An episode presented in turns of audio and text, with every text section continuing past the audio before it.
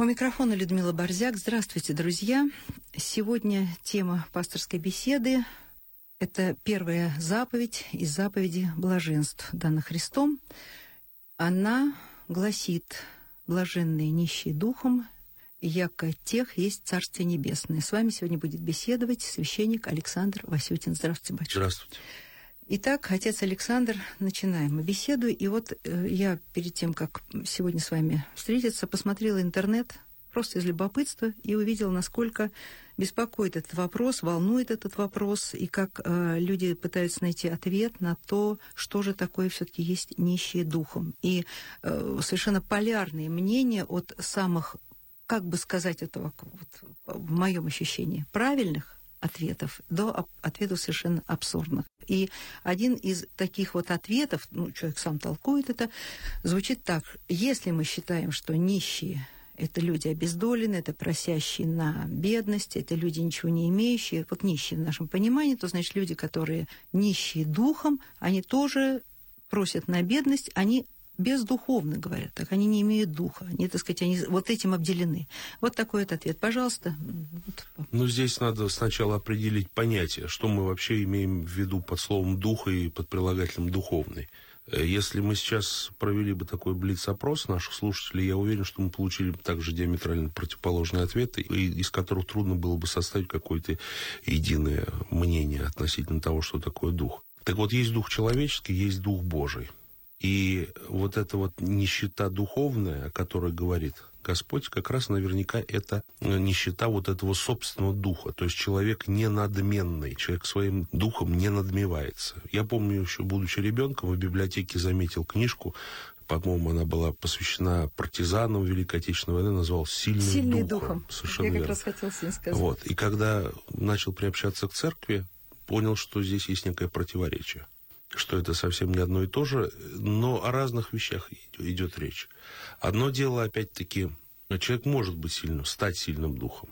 Человек в некоторых обстоятельствах призван быть сильным духом. Но нищета духовная – это отсутствие самомнения. Вот если взять ту духовное, так сказать, в кавычках духовное, богатство человеческого духа, о котором говорил Ницше в своих э, так говорил Заратустра в «Антихристе» и в прочих веселой науке, это совсем не то, о чем все-таки не тот антипод имеется в виду в Евангелии. То есть человек, нищий духом, он не надменен, он не горд, он не считает себя Богом. У Ницше все-таки речь идет не о том, что человек надмевается своей добродетелью, а скорее о том, что человек, да, он хочет себя э, считать Богом. Потому что главный из Ницше э, смерти Бога. Вот. Да, Угу. Ныне умерли все боги, да царствует сверхчеловек. И он как бы тем самым призывал каждого человека стать сверхчеловеком, покончить с этим бытием унтерменша и угу. стремиться. Да, отец Александр, и все-таки нищий духом. Ну, что это за состояние? Как его достичь, этого состояния? Но это уже следующий, наверное, вопрос. Да, да, Сначала да. надо определить, опять-таки, что здесь имеется в виду. Первое, что вспоминается из толкований, кто такие нищие?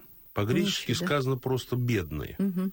Вот, в греческом языке нет слова «нищие», а в славянском языке есть слово «нищие» и «бедные», и в русский это перешло из славянского. Так вот, нищие – это те, кто побираются, это поберушки. Да. Да, это те, которые просят себе духовной помощи у Бога. Это тот человек, который не считает себя самодостаточным, а наоборот себя считает перед Богом, опять-таки подчеркиваю, перед Богом считает себя все-таки ничтожным. И вот это дальнейший, э, скажем, мост для продолжения нашей беседы, но все-таки подчеркнем, что здесь не одно и то же. Нельзя ставить знак равенства между человеческим и Духом Божиим. Но Дух человеческий питается от Духа Божия. Хорошо, Дух Божий и Дух человеческий. Все-таки все равно это оба духа носят имя Дух. Угу. Дух, да? Да, совершенно Но вот вы сказали о сильных духом. Но это же тоже лучшие, очевидно, качества человеческие проявляются здесь. То есть они... И не без помощи Духа Божия, заметим. Э, безусловно, да, человек, ну, допустим, вот часто уже, кстати, в эфире приходилось вспоминать Александра Матросова. Да, действительно, этот человек проявил лучшие качества. Конечно же, не без помощи Божией. На такие подвиги человек может решиться ради за други свои положить свою душу. Вот. Но если мы будем говорить о том человеке, который считает себя сверхчеловеком, мне доводилось таких людей встречать в жизни, увы, на поверку оказывалось, что они трусы. Они не способны на такие mm-hmm. поступки. Но они себя считали великими посвященными, обладающими какими-то сверхчеловеческими душевными возможностями и так далее. Но вот на, ради любви на такой поступок у них не хватало духа как раз. Так что мне кажется, что вот здесь такая красная нить проходит. Угу. Уважаемый радиослушатель, я не сообщила в начале телефон наш, но его хорошо очень знают. Телефон прямого эфира 956 15 14 956 15 14, код Москвы 495 и пейджер наш 660 10 55, 660 10 55, абонент Радио России. Так, сегодня наша тема – это первая заповедь блаженств, которая гласит «Блаженны нищие духом, яко тех есть Царствие Небесное». Я правильно так говорю, да? Совершенно верно тех есть Царствие Небесное. И все-таки вот еще раз возвращаясь э, к тому, о чем говорят не слушатели, а пользователи, допустим, интернета, они говорят, так почему же все-таки человек нищий духом, и почему? Вот я одно за другим сейчас попробую вам два вопроса задать, хотя это так не делают, в общем-то, и тем не менее. Э, в заповедях Моисея там только есть запреты, да, у нас? Не делай этого, не делай ну, этого. Ограничительные, да. А здесь обещание. Если вот так будет, то будет так. Если ты кроткий, то будет так. Если ты плачущий, то будет так. В каждой заповеди у нас есть обещание. Так, Можно, да, Господне, такое, скажем, да? если литература, литературоведчески да. говорить, или в такой футуральный аспект присутствует. Да. А да. почему так происходит? Почему вот у нищих духом яха тех есть Царствие Небесное, а дальше кроткие, Потому что в Царстве земли, да? Небесном да. нету людей гордых, нету людей чванных, чванливых, надутых, хвастливых угу. и превозносящихся над другими. Это некий вот Заметьте, это фундамент, это первая заповедь. Так сказать, все девять заповедей блаженства, они строятся на этой. То есть это первые условия для вхождения человека в Царство Божие и для вхождения в том числе и в разум христианской церкви, э, в разум тех духовных сокровищ, которые она хранит. Хорошо. А нельзя ли, допустим, было бы ограничиться именно этой заповедью, потому что она как бы исчерпывающий, вот как я чувствую. У меня такое ощущение, что вот нищие духом – это люди смиренные, скажем так, да? Ну, смиренные. Верно. То есть это да. не то, что призыв, а это ну, такой нам подсказка, что ли, будь смиренным, и тогда, тогда ты наследуешь Царствие Небесное, так? Но Смирение. Дело в том, что если посмотреть, что такое Царство Небесное в самих заповедях блаженства, оно дважды упоминается, яко тех есть Царство Небесное, значит, оно уже существует сам Господь говорит, э, есть некоторые здесь стоящих, которые не вкусят смерть, как увидит Царство Божие, пришедшее в силе. То есть Царство Божие – это когда человек усыновляется Богу. Когда он может при жизни уже стать граждан, небесным гражданином, как у нас в литургических наших памятниках э, богослужения сказано. И Царство Божие, оно может наступить, если человек стяжает вот эти, приобретет духовные сокровища, приобретет нищету духовную, смирение и прочие добродетели. И для него уже при жизни наступает усыновление, говоря языком апостола Павла, или приходит Царство Божие в силе. То есть сам человек уже является гражданином этого Царства Божия. У нас звонок. Августа Викторовна, пожалуйста, вы в эфире. Здравствуйте. Здравствуйте. Можно вопрос отцу Александру? Конечно. Отец Александр, скажите, пожалуйста, а можно ли думать таким образом, что нищие духом люди, которые добровольно отказываются от земных благ, от э, там состоя... достояния всякого во имя именно духа, то есть обретение духа, чтобы ничто не мешало этому? К сожалению, э, это называется другой добродетелью, но не, не нищетой духовной. Все-таки духовная нищета, согласно толкованиям, ну, в первую очередь, самого известного толкования на Евангелие от Матфея, святителя Иоанна Златоуста, конечно, оно говорит о другом, оно говорит о смирении. А вслед за тем, вот из последних святых э, нашего уже времени, э, сербский святой Николай обращался к этой теме, толковал тоже совершенно в ином ключе. Блаженный Феофилак толкует по-другому. Поэтому, мне кажется, здесь это будет не совсем верно. Отец Александр, еще одно понимание нищеты духа. Это когда ты выгоняешь из себя мирской дух для святаго духа?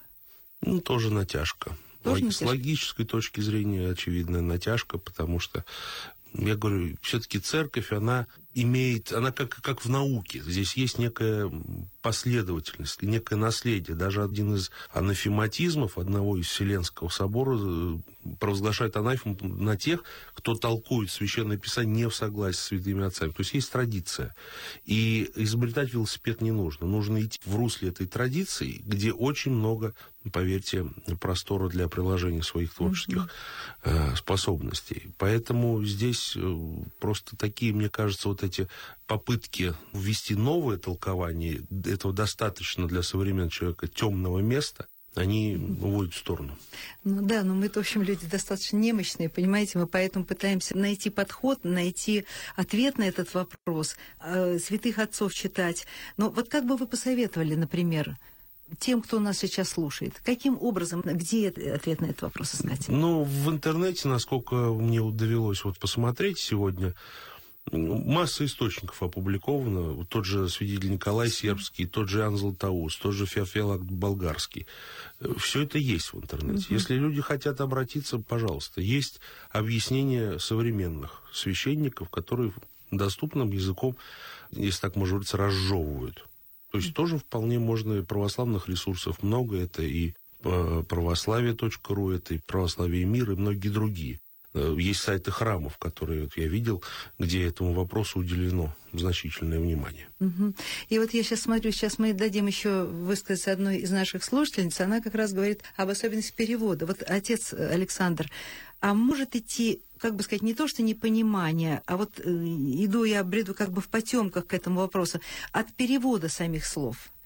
Что такое слово нищий? Что такое слово опустошенный? Здесь тоже, так сказать, наверное, такое слово мы можем э, употребить, да?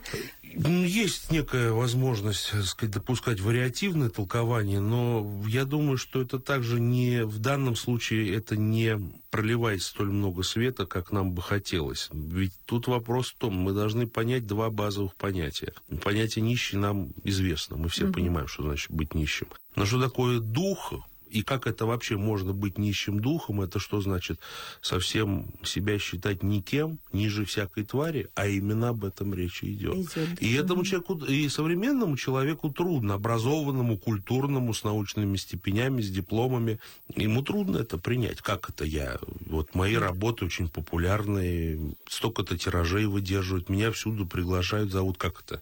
Как это я могу сказать, что ничто никто? Нет, я это добился собственным трудом, это вот мне Бог дал ум, и поэтому, так сказать, я никому ничего не должен. Сейчас мы послушаем Анну Семеновну из Воронежа. Здравствуйте, вы в эфире, пожалуйста. Анна Семеновна, вы нас слышите? Да-да. Сорвался, да? Спасибо. Э, Ну, тогда что ж, продолжим. Вот, кстати, по поводу научных людей.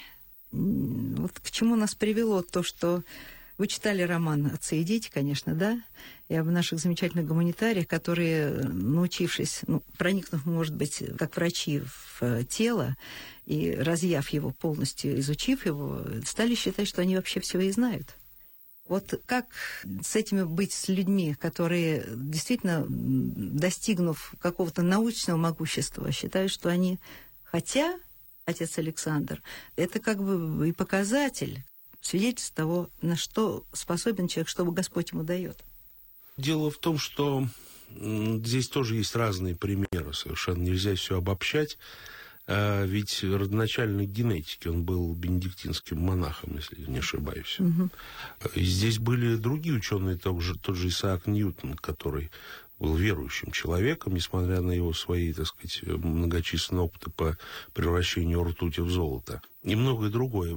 Были ученые, вот Сергей Павлович Королев, наш со- создатель космической техники, был верующим человеком, хотя ему удалось, казалось бы, невозможно. Тот же Иван Павлов, наш биолог, тоже был верующий человек, который демонстративно в 30-е годы крестился около каждого храма. Он, кстати, в детстве мечтал стать священником. Ну, не в детстве, даже в потом в уже юности. после Ну, да, и, да. и здесь нельзя сказать. Э, Я не уверен, что люди, которые действительно сделали какие-то рывки в науке, прорывы, они способны на вот такое дешевое проявление гордыни. Ты бить себя в грудь, говорить я-я-я и так далее. Ведь все-таки, если мы просто вспомним, возьмем какой-нибудь трудовой коллектив, В каждом коллективе появляется человек, который начинает говорить, да я лучше всех все знаю, да вы вообще по сравнению со мной ничто и никто. Ведь я вообще все могу, ведь лучше меня никого нет, у меня там несколько высших образований и так далее, и так далее. Но, как показывает практика, к такому человеку нельзя обратиться. И такой человек способен фонтанировать, но не способен кропотливо день изо дня выполнять свою вот эту вот черную работу. Угу. Ему хочется быть на виду, он хочет питаться энергией внимания других. И понимаете, вот пожалуйста. Вот она нищета духовная, взятая вот в таком практическом срезе, на примере одного отдельно взятого трудового коллектива. И, как выясняется, только нищие духом, только люди, те, которые тихо, спокойно, методично день за дня выполняют свою вот эту вот, может быть, э, низкооплачиваемую, но очень важную работу, и только на них все и держится. Угу. Звонок. Москвичка Галина Викторовна, здравствуйте, вы в эфире, пожалуйста. Галина Викторовна, мы вас слушаем. Алло, я да, могу говорить? Да, конечно, конечно. Будьте добры, отец Александр, как с позиции э, православной церкви в таком случае оценивается философия и культура Возрождения с ее протагоровской максимой «человек, мера всех вещей», с ее антропоцентризмом, которые, кстати, который антропоцентризм, кстати, поддержал Шатабриан в своем известном труде «Гений христианства». Тут речь идет как раз не о э, смирении перед мощью Божественного Духа, а здесь речь идет как раз о мощи именно Духа человеческого. Вот, мне кажется, очень справедливый вопрос – Действительно, на него не может быть однозначного ответа. Дело в том, что вопрос этот даже историосовский. И я не уверен, что на сегодняшний день кто-либо из церковных мужей, э, носителей власти церковной, может на него ответить однозначно. Ведь, э, с одной стороны, да, тут явное противоречие священному писанию – явное противоречие тому, э, чему учит церковь, чему учат базовые христианские добродетели. Хочу заметить, что они все-таки э, лежат в основе этики большинства из мировых религий и так называемой общечеловеческой этики. Все-таки понятие какого-то, так сказать, скромности, оно, его никто не отменял даже в современном обществе, которое так далеко от него отходит, но тем не менее продолжает скромность еще оставаться по крайней мере, декларируется, что это пока еще добродетель. Но если говорить о другом, то завоевания эпохи просвещения, Ренессанса, они огромны. В первую очередь, они говорили о человеке как о прекрасном творении Божия.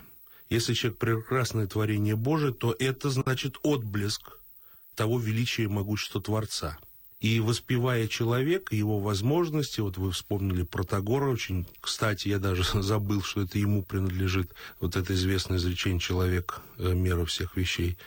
Но при этом, при всем, конец эпохи Возрождения, которую мы с вами переживаем до сих пор, все-таки говорит о том, что за смертью Бога, увы, пришла смерть человека. В настоящее время уже никто не воспевает величие человека. Наоборот, появляются совершенно в современной культуре или субкультуре, как угодно мы ее будем называть, совершенно иные по отношению и к человеку, и к природе мысли, деструктивного характера. Поэтому, смотрите, если Бог был центром внимания христианского средневековья, то потом его сменил человек, как говорил Фейербах, а антропология вытеснила теологию, то сегодня антропологию вы, вытесняет тоже какой-то культ. Но культ чего? Того самого сартровского ничто?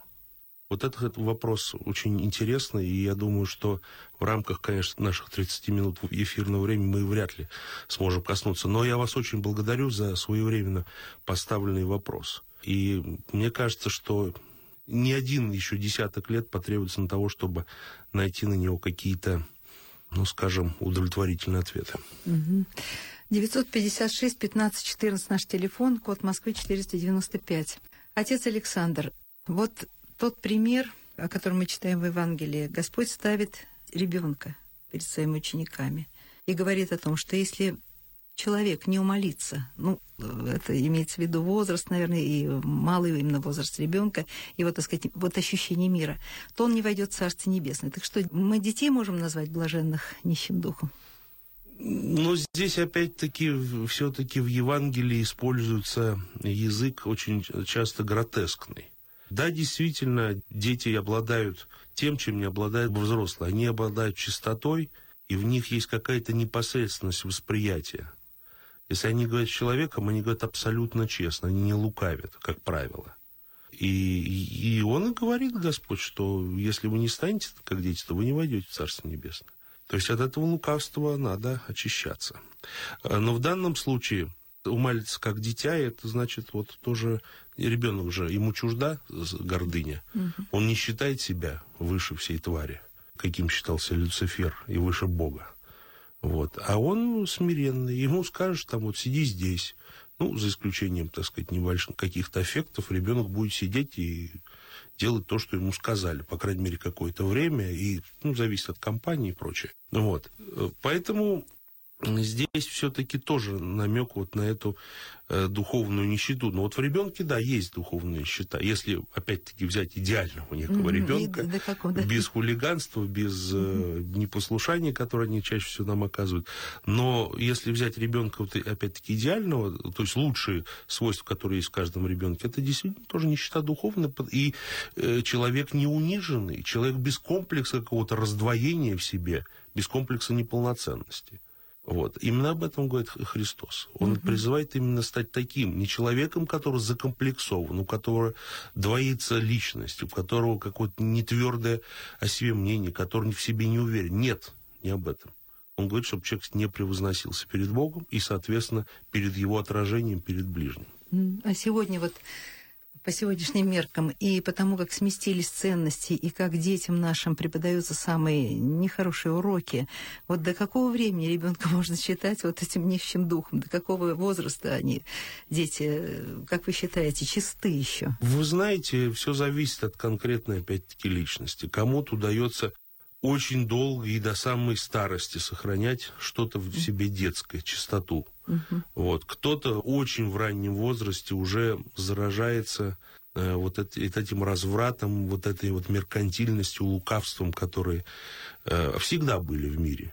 И нынешняя эпоха, она просто как-то слишком сгустила вот эти вот атаки на, с помощью средств массовой информации, электронных э, СМИ. Поэтому ребенок больше подвержен, скажем, чистота атак вот этих, она возросла в энной степени. Но, опять-таки, есть у человека свободная воля. Ее никто нас не лишает. И покуда она есть, мы можем сопротивляться, мы можем активно, творчески противостоять вот этому наступлению разврата, который нас окружает. А он, безусловно, нас окружает, опять-таки, гораздо более агрессивно, чем это было, ну, скажем, 25 лет назад. Mm-hmm. Поэтому каждый ребенок делает выбор. Потому что он тоже человек и человек свободный. Ну да, и несмотря на возраст, так сказать, невзирая на возраст, да? И вы знаете, у человека есть внутренний иммунитет, вложенный в него Богом. Угу. И если ребенок, опять-таки, этот иммунитет чувствует и идет за голосом совести, которому говорит, нехорошо, не делай это, ребенок себя сохранит. И я в этом абсолютно убежден, что, как сказал Господь, врата да не одолеет церковь, это в том числе и потому, что голос совести, голос Божий, он будет до конца звучать в людях. Да, в каждом человеке, и всегда найдутся те люди, которые будут отвергать голос э, греха. И, наверное, может быть, у нас последний вопрос. Осталась минутка у нас. Э, и последний вопрос, это слушательский тоже вопрос. Э, могут ли нищих духом посещать греховные мысли? Безусловно, могут, но в меньшей степени. Один из толкователей приводит, это, вот, по-моему, свидетель Николай Сербский, приводит пример, один эпизод из жития преподобного Макария, великого египетского. Mm-hmm.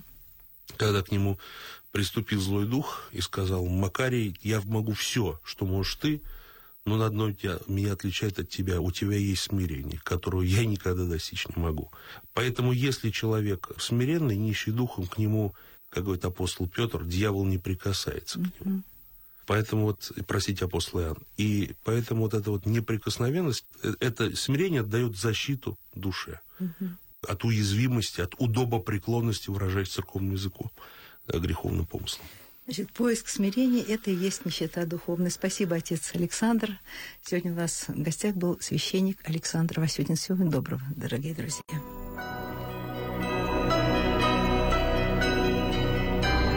Вы слушали программу «Пасторские беседы» из цикла «Мир, человек, слово».